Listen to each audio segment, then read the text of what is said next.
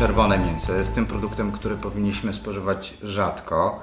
E, I coraz to nowsze wydania piramidy zdrowego żywienia pokazują właśnie to, to, że to mięso jest na coraz wyższym jakby szczebelku, czyli coraz rzadziej powinno być wybierane w codziennej diecie.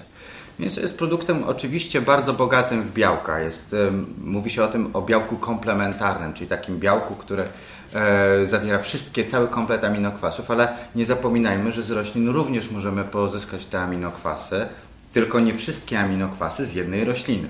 Trzeba odpowiednio komponować tą dietę, odpowiednio komponować, modelować te nawyki żywieniowe, tak aby właśnie te aminokwasy e, uzupełniać. Co do innych składników mięsa, o których już wiemy, że są szkodliwe, to na pewno warto byłoby wspomnieć o tym, że mięso jest bogate w tłuszcze nasycone, czyli w przypadku wytycznych Europejskiego Towarzystwa Kardiologicznego tutaj mamy do czynienia z taką bardzo wysoką rekomendacją, żeby ograniczać spożycie nasyconych kwasów tłuszczowych, a także mięso jest bogate, w, szczególnie mięso przeżuwacze, tłuszcze trans i o tym też nie wolno zapominać, bo to już jest najwyższy stopień rekomendacji do ograniczania właśnie tłuszczów trans. Także mięso nie budzi żadnych kontrowersji w kardiologii. Ono powinno być po prostu minimalizowane. Spożycie tego mięsa powinno być minimalizowane lub nawet eliminowane z diety.